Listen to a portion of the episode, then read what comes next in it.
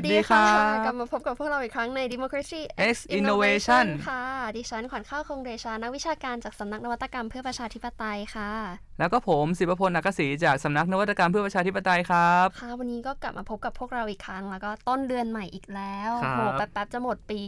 2020 แล้ว อืม แต่เริ่มโอ้กันยามานี่ก็อืมอื้อหือแค่ตั้งแต่ต้นเดือนนะครับ นี่แค่แบบ 1 2 3เองคปะรับก็แบบมีเรื่องความโกลาหลใน ประเทศ เอ๊ะอืมประเทศกรุงเทพอย่างเดียวหรือเปล่าอ่าเดี๋ยวก็อ่ามีมีคนว่ากันอีก แต่ว่าอืม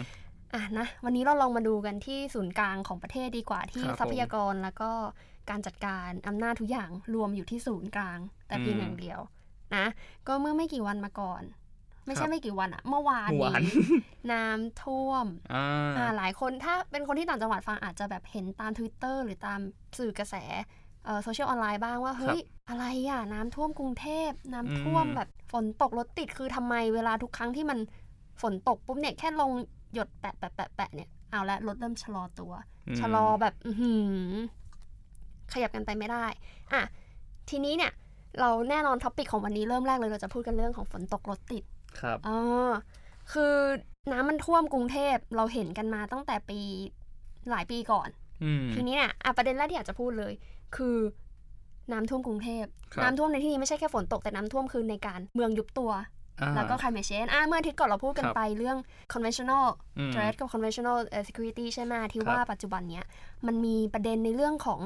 ความมั่นคงภัยความมั่นคงใหม่ๆ ซึ่งนั่นก็คือ climate change อืมอ่าทีเนี้ยไปหารีเสิร์ชมา ปี 2050 อะ มีกว่า 50 เมืองอะ ที่จะมีความเสี่ยงที่จะตกอยู่ภายใต้บาดาล ครับ เป็น underwater ground drowning city คือไม่ใช่แค่ drowning อะอาจจะหายไปเลยจากแผนที่เลยด้วยซ้ำและเมืองไทยเนี่ยก็เป็นประเทศที่มีความเสี่ยง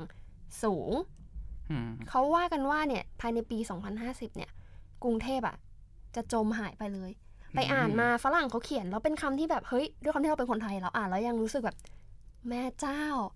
เขาเขียนว่าเนี่ย เมืองที่มีทั้งสถาปัตยกรรมทางพุทธศาสนาอืมโบสถ์วัดวาอารามเนี่ย จะจมอยู่ใต้น้ำหายไปตลอดกาลโอ้โอ้โห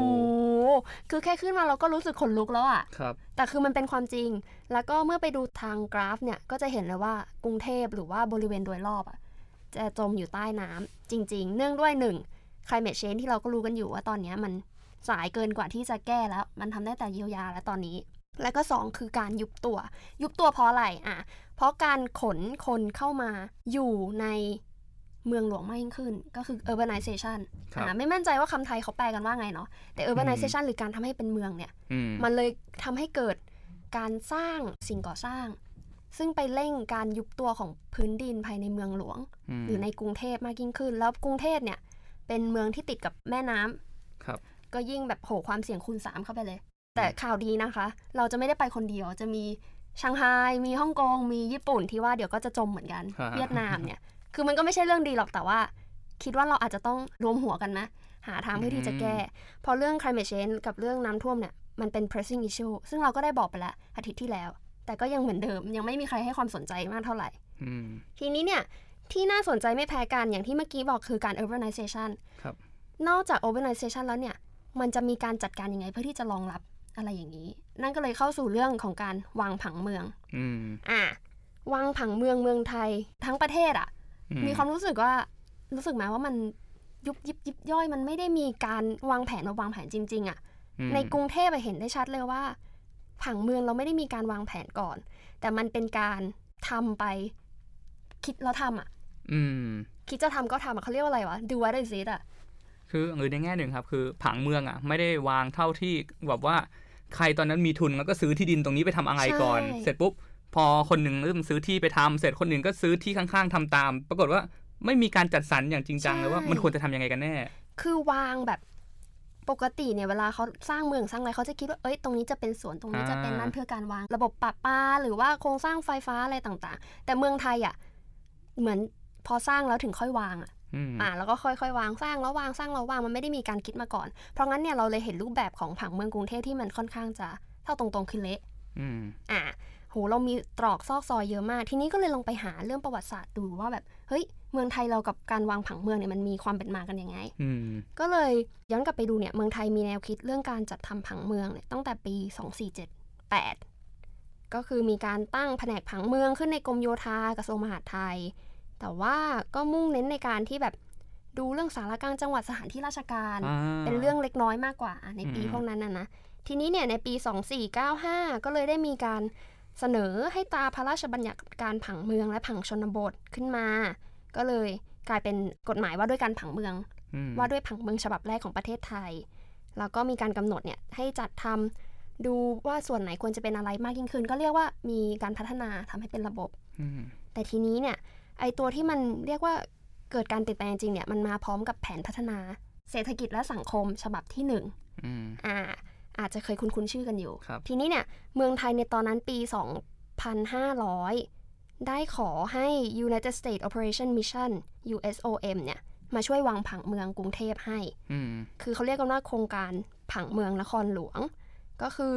พยายามจะวางระบบปรับปรุงปรับปาโครงสร้างแล้วก็ถนนเพื่อให้ล้อกับแผนพัฒนาชาติฉบับที่หนึ่งอืมแผนพัฒนาชาติฉบับที่หนึ่งเนี่ยมันค่อนข้างมีความสำคัญมากนะ เพราะมันนำพาซึ่งความพัฒนาความเจริญเข้ามา ก็คือนอกจากการทางด้านการอัดฉีดทางด้านเศรษฐกิจแล้วเนี่ย อีกอันนึงที่เป็นตัวเด่นสำคัญเลยของแผนหนึ่งเนี่ย ก็คือการวางระบบสาธารณูปโภค สาธารณะ infrastructure อืมให้กับทั่วประเทศก็คือเนี่ยที่ไปโค้ดมา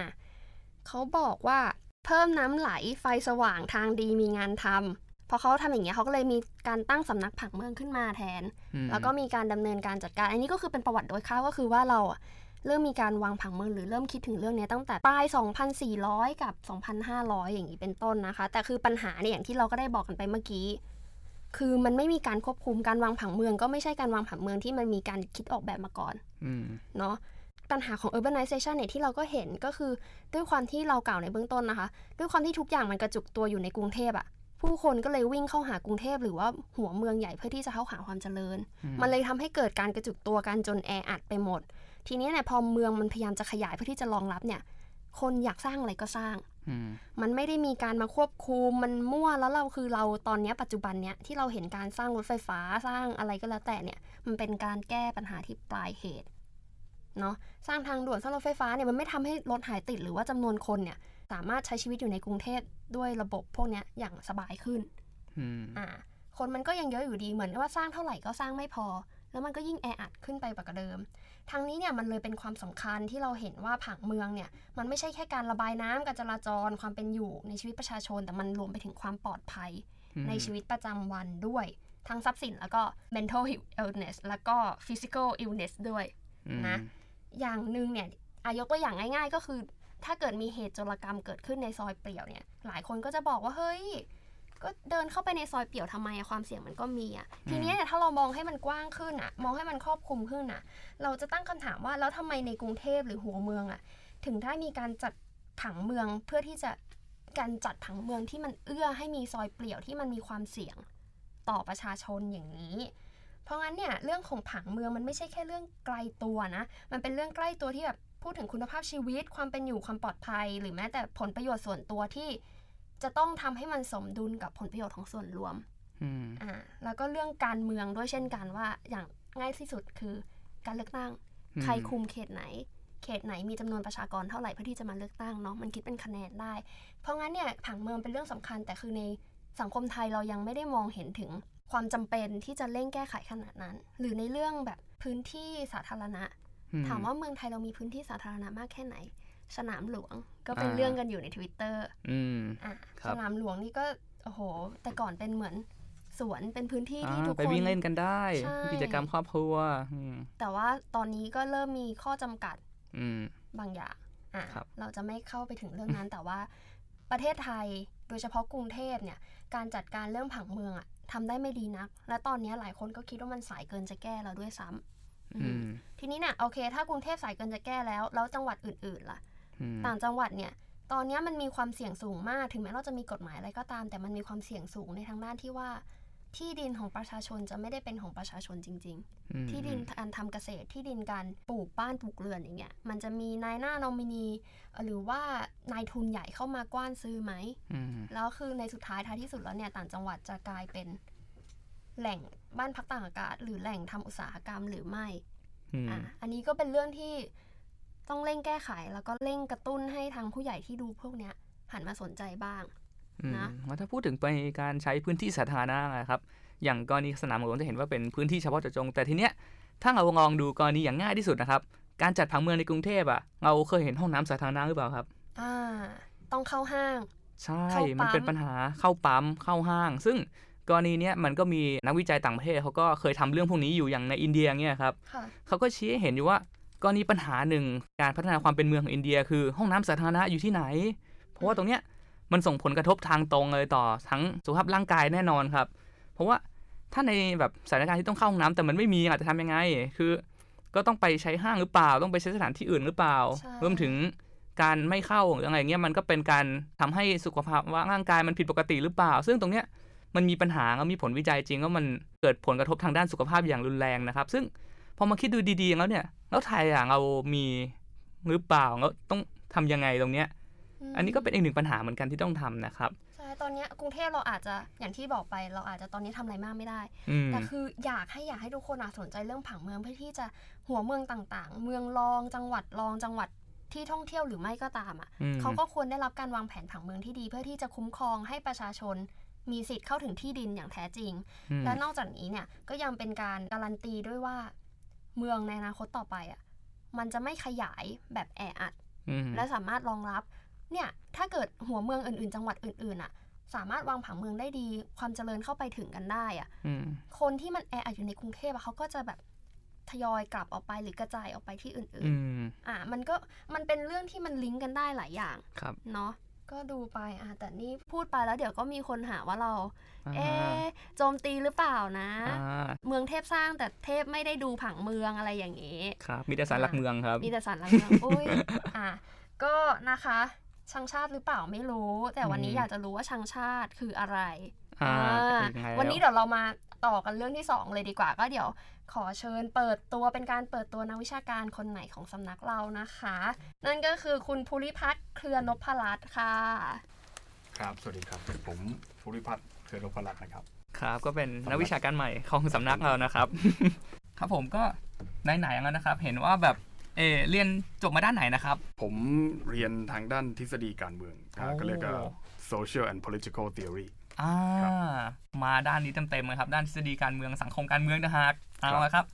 อะก่อนอื่นนะครับ เราก็มาดูประเด็นนี้กันเลยประเด็นร้อนๆในช่วงนี้นะครับ คือกรณีของไทยพักดีนะครับครับ คือที่เพิ่งจัดไปโดยนำโดยหมอวรงค์เนี่ยครับเขาก็ประกาศตัวเลยเป็นขบวนการเอาไว้โต้กับของกลุ่มเยาวชนปลดแอกนะครับ ซึ่งตรงนี้เราเห็นอะไรบ้างในความขัดแย้ง หรือโดยเฉพาะสิ่งที่เป็นอัตลักษณ์ทางการเมืองอะที่มันปะทะกันสองด้านแบบนี้ครับเอาไปดูเหตุการณ์กันก่อนก็จะเห็นว่าในการ จะเรียกว่าไงการชุมนุมหรือเปล่า เพราะว่าตัวหมอวรงเองก็บอกว่านี่ไม่ใช่การชุมนุมนะครับนี่ไม่ใช่การชุมนุมต่อต้าน ทีเนี้ยมันก็มีหัวข้อออกมาอย่างเช่น การที่คุณหมอวรงเนี่ยออกมาพูดว่าได้วางออกจากบ้านแล้วเพื่อประกาศความจริงให้ลูกหลานรู้เรื่องของฝั่งตรงข้ามนะครับ เนี่ยเขาไม่ได้จัดม็อบชน แต่ทีเนี้ยต้องการตอบโต้ว่าปัญหาที่เกิดขึ้นเนี่ยมันเป็นประชาธิปไตยอำพางคือ มันไม่ใช่เรื่องของประชาธิปไตยจริง ๆ แต่ว่ามีแกนนำพรรคการเมืองบางพรรคอะหนุนหลังเยาวชนอยู่ รวมถึงต้านกระสิบข้อเรียกร้องของเยาวชนด้วยนะครับ ซึ่งตรงเนี้ยมันก็เห็นการทำงานของอะไรบางอย่างอย่างจิตสำนึกทางการเมืองหรืออัตลักษณ์ทางการเมืองที่อยู่ในแต่ละกลุ่มที่ยื่นเสนอมาที่เนี้ยครับ สงสัยหน่อยไหนๆก็ศึกษาเรื่องอทฤษฎีการเมืองครับไอ้กรณีที่ออกมาแบบหาว่าแบบเด็กช่างชาติ หรือแบบนักการเมืองหนุนหลัง หรือแบบมีการใช้วาทกรรมอะไรเงี้ยเออวาทกรรมเนี่ย discourse มันควรใช้หมายความว่าไงจริง ๆ คนไทยใช้ผิดขนาดไหนกันครับ ผมไม่อยากใช้คำว่าผิดนะครับเพราะว่าอะจริง ๆคำว่าวาทกรรมในตัวมันเอง มันก็เหมือนกับมีความหมายในตัวมันเองอยู่ใช่ไหมครับอืมอ่าครับอย่างเช่นผู้ริเริ่มใช้คำว่าวาทกรรมเองเนี่ยอืมเขาก็บอกว่ามันคือการรวมของสองคำคือวาทะอืมกับกรรมะครับวาทะนี่หมายถึงคำพูดอืมกรรมะก็คือการกระทำครับอ่าวาทกรรมะวาทกรรมเลย แปลรวมๆได้ว่าเป็นการกระทำซึ่งมีผลมาจากคำพูดอืมนะฮะซึ่งคำว่าวาทกรรมการกระทำที่มีผลมาจากคำพูดก็หมายความว่าคำพูดอะไรก็ได้ อย่างเช่นเราพูดกันอยู่ตอนนี้ครับเราอาจจะเป็นผู้ผลิตวาทกรรมอยู่ก็เป็นไปได้อ่าใช่ไหมอย่างเช่น คุณวรงค์ที่ได้กล่าวไปครับเป็นผู้ผลิตวาทกรรมทางชาติ นักศึกษาเยาวชนปลดแอกประชาชนปลดแอกอะไรก็แล้วแต่ครับผลิตวาทกรรมประชาธิปไตยหรือไม่อืมนะฮะแต่ว่าสิ่งที่ คำว่าวาทกรรมเนี่ยได้ถูกนำมาใช้ในสังคมไทยร่วมสมัยปัจจุบันเนี่ยมันความหมายในแนวที่ว่า วาทกรรมนี่คือสิ่งไม่จริงมคือสิ่งลวงอ่าเหมือนครับมันมีความจริงอยู่เบื้องหลังอืมวาทกรรมนั้น อย่างครับเช่น คุณวรงค์ใช้คำว่าวาทกรรมจางชาติอ่าแสดงว่าจริง ๆ แล้วชาติมันมีอยู่อ่าใช่ความจริงของชาติเป็นแบบนี้อืม เป็นแบบใดแบบหนึ่งที่คุณวรงค์ต้องการครับ แต่มีคนมาบิดเบือนอืมซึ่งสิ่งบิดเบือนนั้นน่ะความบิดเบือนนั้นคำพูดอะไรกันต่างๆนะคุณวรงค์ใช้คำว่าวาทกรรมครับอ่าซึ่งตรงเนี้ยผมไม่อยากให้สับสนอืมคือเวลาที่เราใช้คำว่าวาทกรรมเนี่ยไม่ว่าจะเป็นในวงวิชาการหรือในวงการสื่อวงการข่าว หรือในวงการม็อบมันถูกใช้ในความหมายที่มันแตกต่างกันไปมากเลย เพราะฉะนั้นเนี่ย ผมจึงอยากจะหลีกเลี่ยงการใช้คำว่าวาทกรรมอืมเพราะว่าเราไม่รู้ว่าคำว่าวาทกรรมที่แต่ละคนเอ่ยขึ้นมาเนี่ยมันมันมันอยู่ในความหมายไหนอืมแล้วถ้าเกิดว่ามันอยู่ในความหมายที่เป็นสิ่งลวงสิ่งบิดเบือนเนี่ย ผมว่ามันไม่ยุติธรรมกับคนที่เสนอเรื่องเรื่องนั้นขึ้นมา อย่างเช่นอ่าในกรณีไทยพักดีที่ที่ได้กล่าวขึ้นมาเนี่ย ผมคิดว่ามันเป็นการแสดงความคิดเห็นของเขานะฮะอืมซึ่งซึ่งถ้าเกิดว่าเราบอกว่าเราอยู่ในชุมชนประชาธิปไตย หรือว่าประเทศที่เป็นประชาธิปไตยเราก็ต้องยอมรับว่า เขาบอกว่าเขารักชาติอืมอ่าเขารักศาสนาสถาบันพระมหากษัตริย์ซึ่งเป็นสถาบันหลักของประเทศไทยอยู่แล้ว ซึ่งอันนี้เราก็โอเคอืมเราก็ต้องยอมรับในความเห็นของเขา ซึ่งแต่ว่าในการชุมนุมไทยพักดีเนี่ยในรายละเอียดเดี๋ยวเราจะลงไปเนี่ยคือ ผมคิดว่ามันก็บิดเบือนนะในอืมในในสิ่งที่คุณวรงค์แล้วก็พวกอย่างเช่นคุณนาฤทัยเนี่ยได้ได้กล่าวไว้ว่าการชุมนุมของฝ่ายนักศึกษาหรือฝ่ายตรงข้ามเยาวชนปลดแอกเนี่ยเป็นการคิดล้มล้างสถาบันอะไรเนี่ยซึ่งซึ่งไม่มีใครได้เอ่ย ถึงเรื่องของการล้มล้างสถาบันใดก็ตามนะ ไม่ว่าจะเป็นสถาบันชาติศาสนาหรือว่าอะไร คือไม่มีใครเอ่ยถึงการล้มการล้มล้างการแคนเซิลอืมเลยสักนิดเดียว แต่อืมเขาบอกว่าการที่เขาออกมาเนี่ยเพื่อที่จะปกป้องไม่ให้พวกนั้นน่ะล้มอืมซึ่งตรงนี้แหละคือการบิดเบือนอ่แล้วถ้าเกิดว่าเราพูดกันตรงนี้ไอ้นี่วาทกรรมไหมอืถูกไหมผมครับก็เลยบอกเอ้ยเราอย่าใช้เลยคำว่าวาทกรรมมันมันมันยิ่งทำให้เราสับสนอะนะอืมแล้วแล้วยิ่งเอาไปผูกกับคำว่า discord อีกในอืมในเชิงวิชาการอีกเดี๋ยวยุ่งเดี๋ยวเราพูดกันในแง่ว่าใครเสนออะไรดีกว่าอืม นะก็คือคุณวรงค์เขาก็เสนอว่าเขาเป็นพวกพวกหนึ่งที่รักษาบันหลักของชาติ แล้วเขาพยายามที่จะเสนอว่ากลุ่มตรงกันข้ามกับเขาเนี่ยชังชาติอ่าก็คือพวกแง่ายว่าเกลียดชาตินั่นเองครับแต่ว่าอีกกลุ่มหนึ่งก็คือกลุ่มนักศึกษาหรือกลุ่มประชาชนปลดแอกก็บอกว่า ชาติเนี่ยเท่ากับประชาชนอืมอ่าชาติเท่ากับประชาชนงั้นก็หมายความว่าถ้าไม่มีประชาชนก็ไม่มีชาติครับเพราะฉะนั้นเนี่ยสิ่งที่ ประชาชนต้องการมันก็คือสิ่งที่ชาติต้องการหรือไม่อืมประชาชนจะชังชาติได้อย่างไรอืมในเมื่อชาติคือประชาชนเขเองอืมเขาต้องการสิ่งนี้เขาเสนอสิ่งนี้ออกมา ก็แสดงว่านี่คือสิ่งที่ represent หรือสิ่งที่อ่าแสดงเป็นตัวแทนถึงชาติหรือเปล่าอืมอ่า ซึ่งสิ่งเนี้ย คุณวรงค์ก็บอกว่าชาติเนี่ย ซึ่งชาติในความหมายของคุณวรงค์หมายความว่า มันมีชาติ ที่เป็นความจริงอยู่อย่างหนึ่ง ที่เป็นเป็นสถาบันที่ได้รับการสถาปนา หรือภาษาอังกฤษเรียก establishment เนี่ยครับเป็นชาติแบบหนึ่ง ซึ่งอืมเปลี่ยนแปลงไม่ได้เลย ชาติอืมต้องเป็นแบบนี้เท่านั้นครับ ถ้าใครนิยามคำว่าชาติแตกต่างจากผมเนี่ยคือชังชาติอืมเพราะฉะนั้นเนี่ยมันเกิดปัญหาตามมานะครับ ซึ่งอืมกลุ่มเนี้ยเขาเรียกกลุ่มว่ากลุ่มตัวเองว่าไทยพักดีครับ แล้วก็ผลักไสให้กลุ่มที่ไม่ได้คิดเหมือนกับเขาเนี่ยเรียกว่ากลุ่มชังชาติอืม ซึ่งตรงเนี้ยมันก็จะเลยขึ้นมาในระดับที่เราพูดถึง identity politics ครับใช่ไหมที่เอ่อคุณเฟรมได้พูดถึงเรื่องของการเมืองอัตลักษณ์ มันกลายเป็นการสร้างอัตลักษณ์ให้กับกลุ่มของตัวเองอืมนะครับอย่างเช่นในอดีตเนี่ยเราเคยมีการชุมนุมหลายครั้งมากนะครับจะเป็น 14 ตุลานะฮะหรือจะเป็น 6 ตุลาหรือจะเป็นพฤษภา 35 ก็แล้วแต่ชุมนุมหลายครั้ง แต่ว่าก็ไม่ได้มีกลุ่มที่เขานิยามตัวเองออกมาชัดอืมๆ ว่าเขาเป็นใครครับการเมืองอัตลักษณ์คือการนิยามตัวเองอ่าว่าเราเป็นใครครับใช่ไหมฮะ เช่น14ตุลาอาจจะนิยามว่าเป็นนักศึกษาแต่มันกว้างมาก ใครก็เป็นนักศึกษาทั้งนั้น นักศึกษาที่ไม่เห็นด้วยก็มี ผมคิดว่าการนิยามตัวเองที่ชัดเจนเนี่ยเริ่มจากการชุมนุมของกลุ่มพันธมิตรอืมอ่าในปี 48 และปี 49 ครับ คือพูดชัดเจนเลยว่าเราคือกลุ่มพันธมิตรประชาชนเพื่อประชาธิปไตย หลังจากนั้นมามันจึงเกิดกลุ่มอีกกลุ่มหนึ่งที่ได้รับความสนใจจากหน้าข่าวมากคือเสื้อแดงอืม หรือที่เรียกว่านปชอันนี้ก็เป็น identity ชัดเจน ใส่สีเสื้อเนี่ยเป็นสิ่งที่บอกอัตลักษณ์ชัดเจนมเสื้อเหลืองเสื้อแดงจครันบทุกวันนี้ก็ยังพูดกันอยู่ จนถึงทุกวันนี้มันมันกลายมาเป็นกลุ่มที่เขาเรียกว่ากลุ่มรักชาติกับกลุ่มชังชาติอืมกลุ่มไทยพักดีกับกลุ่มชังชาติกลุ่มครับเพราะฉะนั้นเนี่ยการเมืองในระยะหลัง 20 ปีที่ผ่านมาเนี่ย ผมกังวลเหลือเกินว่ามันจะเข้าไปสู่โหมดของการเมืองอัตลักษณ์อืม เพราะว่าการนิยามว่าเราคืออัตลักษณ์ใดเนี่ยมันไม่ได้จำเป็นว่ามันมันนิยามตามอุดมการณ์ทางการเมืองอย่างเดียวนะครับอ่าเดี๋ยวยกตัวอย่างก่อน ก็จะนิยามตามเชื้อชาตินะฮะนิยามตามเพศภาวะ หรือนิยามตามสัญชาติก็แล้วแต่ อย่างเช่นครับ เชื้อชาติเนี่ยเราจะเห็นในในสหรัฐอเมริกาอ่า BLM Black ครับ Lives Matter อืมพวกนี้ก็บอกว่าเฮ้ยผมเป็นคนดำอืมอืมเพราะฉะนั้นผมจะสู้เพื่อความเป็นคนดำอืผมมีสิทธิ์ทำอะไรทุกอย่างอะผมจะทุบรถ ผมจะเผาเมืองผมจะอะไรคือคือเขาคิดว่าสิ่งที่เขาทำเนี่ยทำในนามของของอัตลักษณ์ที่เรียกว่าตัวเองเป็นคนดำและบอกว่าคนดำถูกกดขี่มาตลอดในช่วงเวลาของประวัติศาสตร์ เพราะฉะนั้นผมมีความชอบธรรมเขามีความชอบธรรมในการที่จะทำลายสิ่งสร้าง หรือทำลายของพวกผู้กดขี่ครับของผู้กดขี่อืมหรือคนขาวนั่นเองอ่ามัมันจึงเกิดการทำลายอนุสาวรีย์ไงมอนุสาวรีย์ของวินสตันเชอร์ชิลที่อ่าที่ลอนดอนที่อังกฤษครับซึ่งบอกว่าวินสตันเชอร์ชิลเนี่ยเป็น racist เป็นเป็นพวกเหยียดผิวอืมหรือจอร์จวอชิงตันที่อืมเป็นผู้สถาปนาสหรัฐอเมริกา ก็บอกว่าเอ้ยไอ้คนนี้มันเหยียดผิวอืมเราจะไปทำลายมันเพราะเรามีความชอบธรรมเพราะว่าเราเป็นผู้ถูกกดขี่อืมแต่ในนามของอะไรทำลายในนามของการเมืองอัตลักษณ์ ในนามของอัตลักษณ์ของตัวเองอืม ในนามของอะไรก็แล้วแต่ ที่สื่อไปถึงอัตลักษณ์ของตัวเองกลับมาที่เมืองไทย เราจะเห็นว่า อะกลับมาที่ไทยพักดีก็แล้วครับ สดสดร้อนร้อนๆเลย มีเจ้าหน้าที่อ่าใส่เสื้อสีแดงครับ โดนกลุ่มผู้ชุมนุมเนี่ยอืมทำร้ายครับหัวแตกเลยอืมเพียงเพราะว่าเขาใส่เสื้อแดง จริง ๆ เราไม่รู้นะว่าเขามีอุดมการณ์ทางการเมืองอย่างไร เขาอาจจะเห็นอืมด้วยกับไทยพักดีก็ได้มเขาอาจจะด่านักศึกษาว่าชังชาติก็ได้อืมแต่ว่าเขาใส่เสื้อสีแดงอ่ามันทำให้อัตลักษณ์เขาอะกลายเป็นคนเสื้อแดงผลักไสคนอื่นอืมที่ไม่ได้มีอัตลักษณ์ของตัวเองออกไปจากอ่ความชอบธรรมทางการเมืองตัวเอง เพราะฉะนั้นเขาเนี่ยแพรพักดีก็เลยคิดว่าเขามีความชอบธรรมในการที่จะไปทำร้ายกลุ่มที่ไม่ได้เป็นกลุ่มการเมืองอัตลักษณ์ของตัวเองอืมมันนำไปสู่ความรุนแรงนะอืมการเมืองอัตลักษณ์เนี่ยผมคิดว่ามันอันตรายมาก คือครับเราเราพยายามอย่าเลยอย่าพยายามแบ่งแบ่งฝักแบ่งฝ่ายด้วยอัตลักษณ์เลยคือเราแบ่งฝักแบ่งฝ่ายด้วยอุดมการณ์เราแบ่งฝักแบ่งฝ่ายด้วยเพศภาวะหรืออะไรก็แล้วแต่เนี่ยนะแต่ผมคิดว่าถ้าเกิดว่าเรานำการเมืองแบบอัตลักษณ์เข้ามาเนี่ยอืมมันทำให้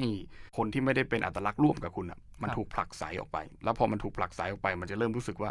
คุณไม่ใช่พวกเดียวกับเรา แล้วเรามีความชอบธรรมที่จะทำลายคุณ ผมคิดว่าในประเทศไทยนี่มันเริ่มแล้วมันเริ่มจากการที่จะแบ่งฝักแบ่งฝ่ายว่าคนนั้นชังชาติคนนั้น รักชาติ แต่อันนี้ยังไม่ได้พูดถึงนิยามความเป็นชาติเลยนะคนละเรื่องนะ อันนี้เราพูดถึงว่าอัตลักษณ์ของของฝ่ายการเมืองใดนะครับครับทีนี้มันก็เริ่มเห็นปัญหาว่าพอเราเริ่มนิยามอัตลักษณ์ว่าเออฝ่ายเราต้องมีอัตลักษณ์แบบไหนชาติที่ของเราอะเป็นแบบไหนทีเนี้ยการที่นิยามว่าเราคือใครมันมาพร้อมกับสิ่งตรงข้ามคือศัตรูของเราอะคือใคร ทีเนี้ยมันเลยเกิดเป็นความขัดแย้งระหว่างสองฝ่ายที่คนก็เริ่มกังวลเหมือนกันว่าแนวโน้มมันจะเกิดความรุนแรงหรือเปล่า เพราะว่า ทันทีที่คุณเริ่มตั้งเป้าแล้วว่าใครคือศัตรูของเราตรงเนี้ยมันเริ่มนำไปสู่เหตุแล้วว่าแบบจะมีการปะทะกันหรือไม่ไหนๆก็พูดเรื่องชาตินะครับ เราจะสามารถนึกได้หรือยังว่าอันนี้มันเริ่มใกล้กับความเป็น nationalism หรือยัง หรือมีความเสี่ยงที่มันจะโดนผลักดันความรักชาติแบบล้นเกินเนี่ยกลายเป็นฟาสซิซึมได้หรือเปล่าอืมอืมมีความเสี่ยงอะไรอย่างนี้ไหมครับอ่ามีครับ มีมีมี เพราะว่าในประวัติศาสตร์เนี่ย ถ้าเรามองกลับย้อนกลับไปเนี่ย สิ่งที่ fascism นี่ก็คือเผด็จการใช่ไหมอืมเผด็จการแบบฟาสซิสต์ซึ่งมี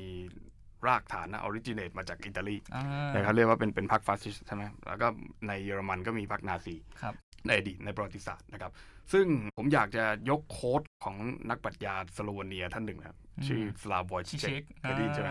ชิเช็คเนี่ยเขาเวลาเขาพูดออกเวทีอะไรต่างๆเนี่ยนะเขาก็จะพูดเกี่ยวกับเรื่อง identity politics เนี่ยเป็นหลักอืมเพราะว่าตอนนี้ identity politics กำลังมาเขา เขาถามคำถามว่า why do I want you to tell me what I am มคือทำไมผมจะต้องแคร์ด้วยว่าคุณจะมองผมว่าผมเป็นอะไรอะมอันนี้คือสิ่งที่คนที่อยู่ใน identity politics เนี่ยเขากังวลมากนะ ว่าคนอื่นจะมองอืมเขาว่าเขาเป็นใคร แล้วเขาก็จะกังวลมากเหมือนกันว่าเขามองคนอื่นว่าเป็นใครมคือจะต้องหาอัตลักษณ์หา identity ให้กับทุกๆคนอ่าให้กับคนทุกหมู่เหล่าในสังคม พอมันหนักข้อเข้าจากการที่จะเป็นอุดมการณ์ทางการเมือง จากการที่เป็นเรื่องของเชื้อชาติ อย่างเช่น BLM อย่างเช่น White Supremacy หรือเป็นเรื่องของเพศก็แล้วแต่ LGBT เอ่อ QA+ เนี่ยนะซึ่งซึ่งตอนนี้ก็นิยามกันเยอะเหลือเกินนะ ตอนแรกมี LGB ครับมีมีเลสเบี้ยนอืมมีเกย์อืมแล้วก็มี bisexual อืมแล้วตอนนี้มีตอนนี้มี trans อีกครับ trans อ่า Q นี่อะไรผมไม่แน่ใจ A นี่ asexual ครับคือไม่มีเพศ แล้ว plus อืมคืออะไรอะเรื่อยๆเติมคือเรื่อยๆเรื่อยๆเลยคือมเอาแล้ว แล้วสมมติว่าผมผมเป็นสเตรทเนี่ยผมอืมผมเป็นผู้ชายผมชอบผู้หญิงนะเอ่ออม heterosexual นะอ่าชอบเพศตรงข้าม แล้วโดนกีดกันไปอยู่ของกระพู้ผมผมอยู่ใน plus ไหมอะเอออะคุณเฟรมคิดว่าผมผมอยู่ใน plus ไหมถ้าถ้าผมเป็นแบบเนี้ยมอยู่ป่ะนั่นเดี๋ยวเขาคือเขาเป็นกลุ่มที่เขากำลังจะบอกว่าตัวเองแยกมาจากความรสนิยมสเตทหรือเปล่าหรือว่าอือฮึเออตรงนี้มันกลายเป็นปัญหาเหมือนกันใช่ไหมครัอะบแล้วคุณเฟรมเป็นอะไรอะผมผมสเตทถามมากครับไปใช่ไหมเออไม่แล้วคุณเป็น plus ป่ะเออผมผมอ้าวไม่ไม่ใช่ไงใช่ป่ะคือแบบคือตรงเนี้ยเราพยายามที่จะ identify อ่าอืมภาษาอังกฤษนะภาษาไทยก็คือนิยามอัตลักษณ์ให้กับทุก ๆ คนอะอืมว่าคนนี้เป็นใครคนนี้เป็นใคร อย่างเช่นในอ่าบัตรประชาชน คุณชื่ออะไร คุณอ่าศาสนาอะไร คุณมูโลหิตอะไร โอ้โห คุณถามไปจนถึงว่าอ่าบ้านผมอยู่ที่ไหนครับคือกลายเป็นว่า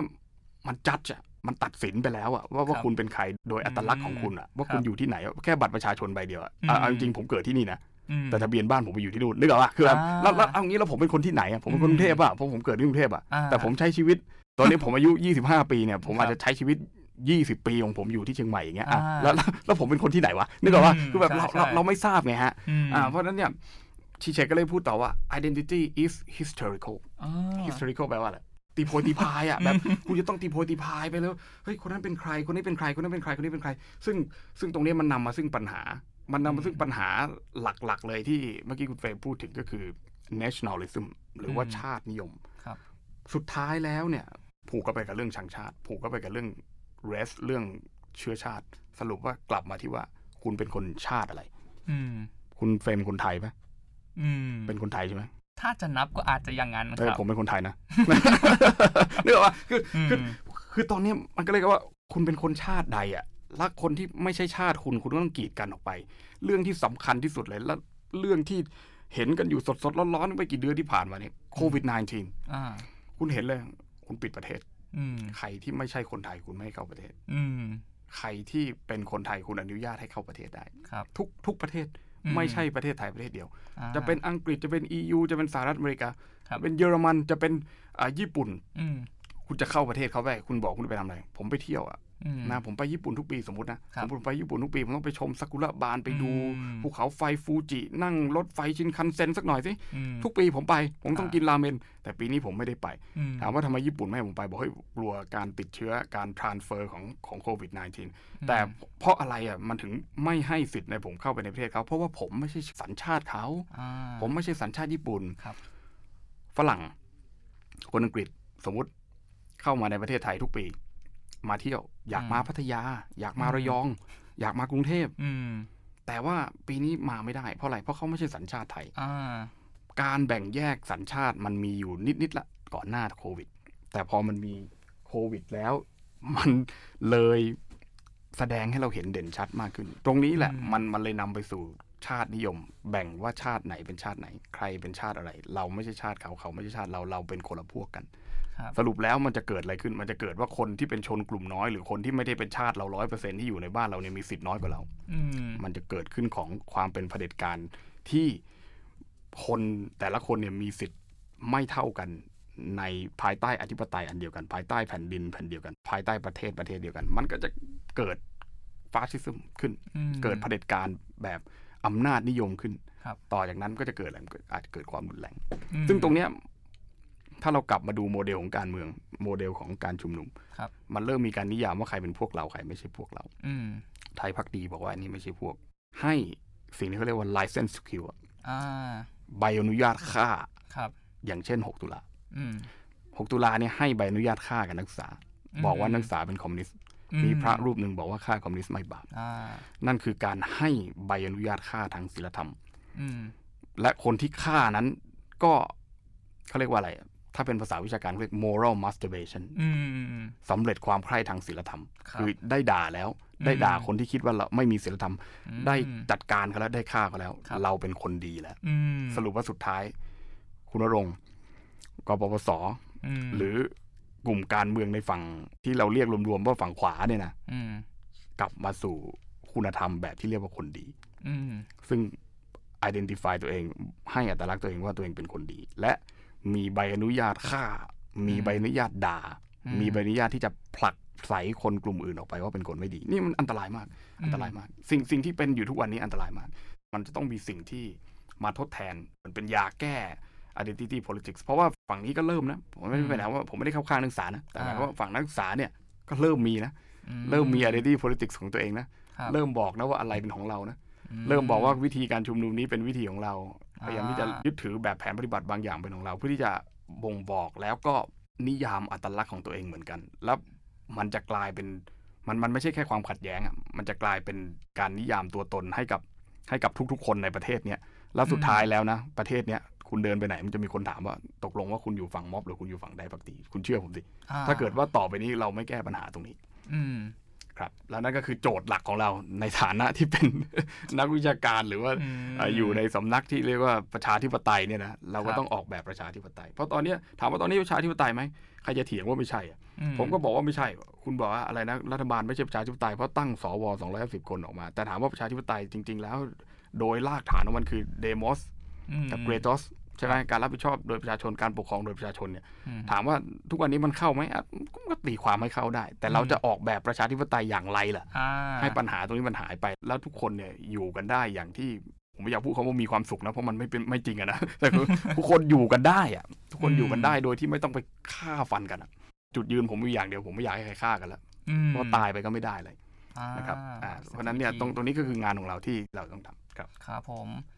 รับ แล้วทีนี้นะครับไหนๆก็มีฝั่งไทยพักดีบางแล้วทีเนี้ยล่าสุดก็ยังมีอย่างเหตุการณ์ของอย่างนักศึกษาครับครับผมก็นี่อย่างของคุณจุธาทิพย์ศรีขันธ์นะครับครับก็มีครับเจ้าหน้าที่มารวบตัวไปอย่างแล้วก็ครับในขณะที่เราก็เห็นการแสดงออกเชิงสัญลักษณ์จากคุณจุธาทิพย์เหมือนกัน ไม่ว่าจะเป็นการที่เอาสีขาวทาตัวเองเพื่อแสดงถึงพลังบริสุทธิ์ของนักศึกษา การต่อต้านอย่างบริสุทธิ์ใจหรือแม้กระทั่งการชูสัญลักษณ์อีกอย่างหนึงที่น่าสนใจครับ คือหนังสือ Common Sense ของโทมัสเพนครับเอออันนี้ก็น่าสนใจเหมือนกันคือ ตรงที่ว่านักศึกษาเขา หยิบหนังสือที่เป็นจุลศาสตร์สำคัญทางการเมืองอย่างของโทมัสเพนเนี่ยขึ้นมาชูครับ อืมตรงนี้มันสะท้อนให้เห็นอะไรบ้าง เพราะว่าในแง่หนึ่งอะหนังสือโทมัสเพนถึงมันจะปีเขียนมานานแล้วตั้งหนึ่งเจ็ดเจ็ดหกถ้าจำไม่ผิดนะครับ แต่ทีเนี้ยเราเห็นด้วยว่า Impact ของช่วงอเมริกาช่วงต่อต้านอังกฤษตัวเนี้ยมันกลับมาในยุคปัจจุบันนะครับ ตรงนี้มันสะท้อนให้เห็นอะไรบ้างกับการที่จุลสาโจมตีแซะทางการเมืองเนี่ยมันย้อนกลับมาในยุคปัจจุบันได้นะครับคุณเฟรมถามงี้เดี๋ยว ผมตอบเลยผมก็อยู่ไม่ได้สิเอาเอาทางที่ตอบได้ก็ได้ครับโอเคอ่าอ่า common sense เนี่ย ถ้าจะเข้าใจมันเป็นหนังสือที่กล่าวถึงความล้มเหลวหรือว่าความไม่ดี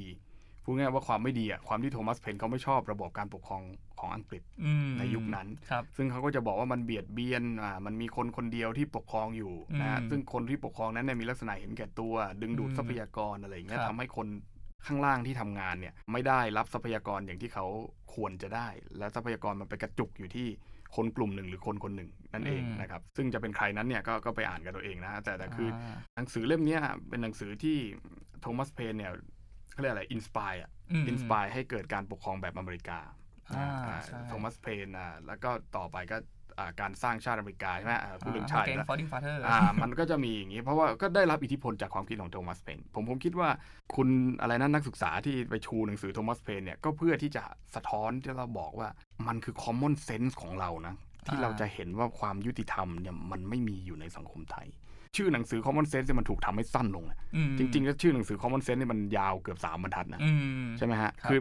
มันคือ common sense of อะไรสักอย่างอะใช่ครับแล้วมันมันยาวไปสามบรรทัดเลยคือมันหมายความว่า เราเนี่ยควรจะมีสามัญสำนึกอะ common sense เป็นสามัญสำนึกอืมเราควรจะมีสามัญสำนึกที่เห็นสภาพสังคมที่มันไม่ยุติธรรมแบบเนี้ยอืมแล้วคุณต้องลุกขึ้นมาสู้ คุณต้องลุกขึ้นมาพูดว่า สภาพสังคมตอนนี้มันแย่มันไม่ยุติธรรมอืมมันคือ common sense ของคุณ หนังสือเล่มนี้ไม่ได้เขียนขึ้นมาเพื่อที่จะปลุกเร้าอะไรเลยอืมถ้าคุณอ่านดีๆคุณจะเห็นเลยว่ามันไม่ได้ปลุกเร้าอะไรเลยอืมมันแค่บอกสภาพสังคมที่เป็นอยู่ในปัจจุบันและฉายเห็นถึงความไม่ยุติธรรมเท่านั้นเองมเพราะฉะนั้นผมคิดว่าการที่ยกคำว่า common sense ขึ้นเนี่ย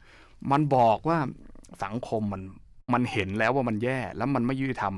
โดยสามัญสำนึกของทุกคนอ่าทุกคนเห็นสักทีเถอะอืมหรือว่าเห็นก็ไม่รู้นะ แต่ไม่กล้าครับแต่ทุกคนเห็นว่าสังคมมันมีความอายุติธรรม สังคมมันเห็นความบิดเบี้ยวของกระบวนการยุติธรรมเห็นความบิดเบี้ยวของระบบการเมืองเห็นความบิดเบี้ยวของระบบเลือกตั้งเห็นความบิดเบี้ยวของระบอบการปกครองและอุดมการณ์แบบอ่าการเมืองอัตลักษณ์ไงอืมทุกคนเห็นไงอ่าอ่าเพราะฉะนั้นผมคิดว่าการยกขึ้นก็ไอ้นี่แหละ เขาบอกว่าเนี่ยมันเป็น common sense ของเราที่เราจะเห็น ไอ้อืมไอ้สีขาวเนี่ยไม่อยากพูดนะ บอกว่าอะไรนะสีขาวสะอาดใช่ไหมอะครับเราเอาสีน้ำเงินไปลาดเขานี่แสดงว่า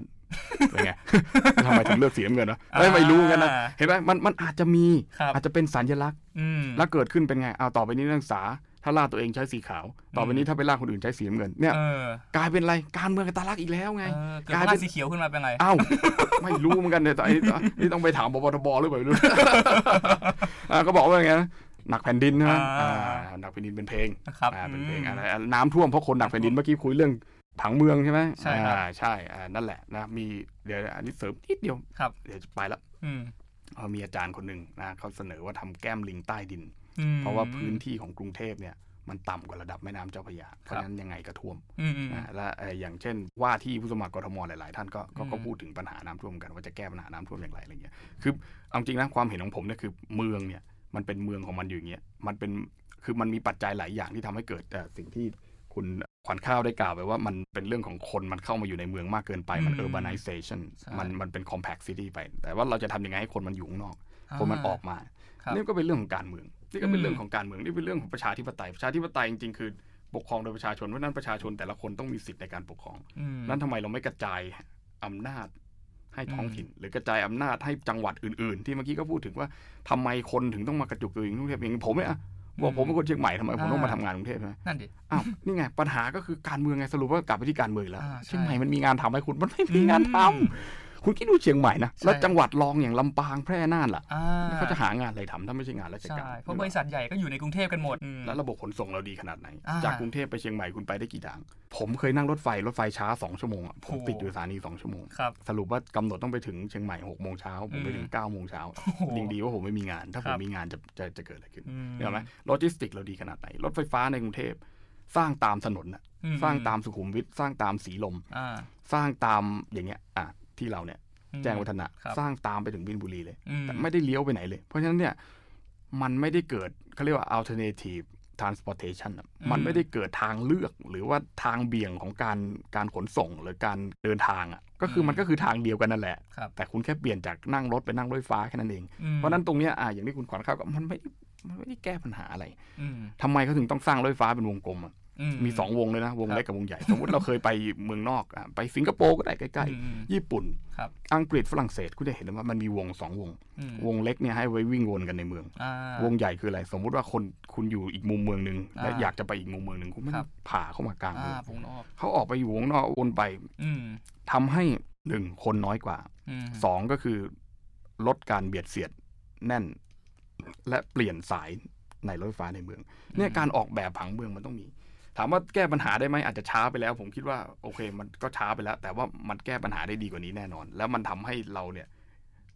คำเดิมอยู่กันได้อืไม่ได้มีความสุขหรอกมันไม่มีใครมีความสุขหรอกคุณครับนะโอเคครับครับผม ครับผมก็รายการ Democracy X Innovation นะครับ สัปดาห์นี้ก็เปิดตัวสมาชิกใหม่ด้วยนะครับ แล้วก็ไปด้วยเนื้อหาที่ดูเดือดกันพอสมควรนะครับ ก็ รายการ Democracy X Innovation สัปดาห์นี้ก็จบลงแล้วนะครับ ทุกท่านก็รักษาสุขภาพในช่วงที่โควิดก็ยังประกาศผลกรอยู่นะครับ แล้วก็ช่วงนี้ฝนตกหนักก็ดูแลสุขภาพกันด้วยนะครับ ขอบคุณที่ติดตามรับชมรับฟังนะครับ สวัสดีครับ ครับ สวัสดีครับ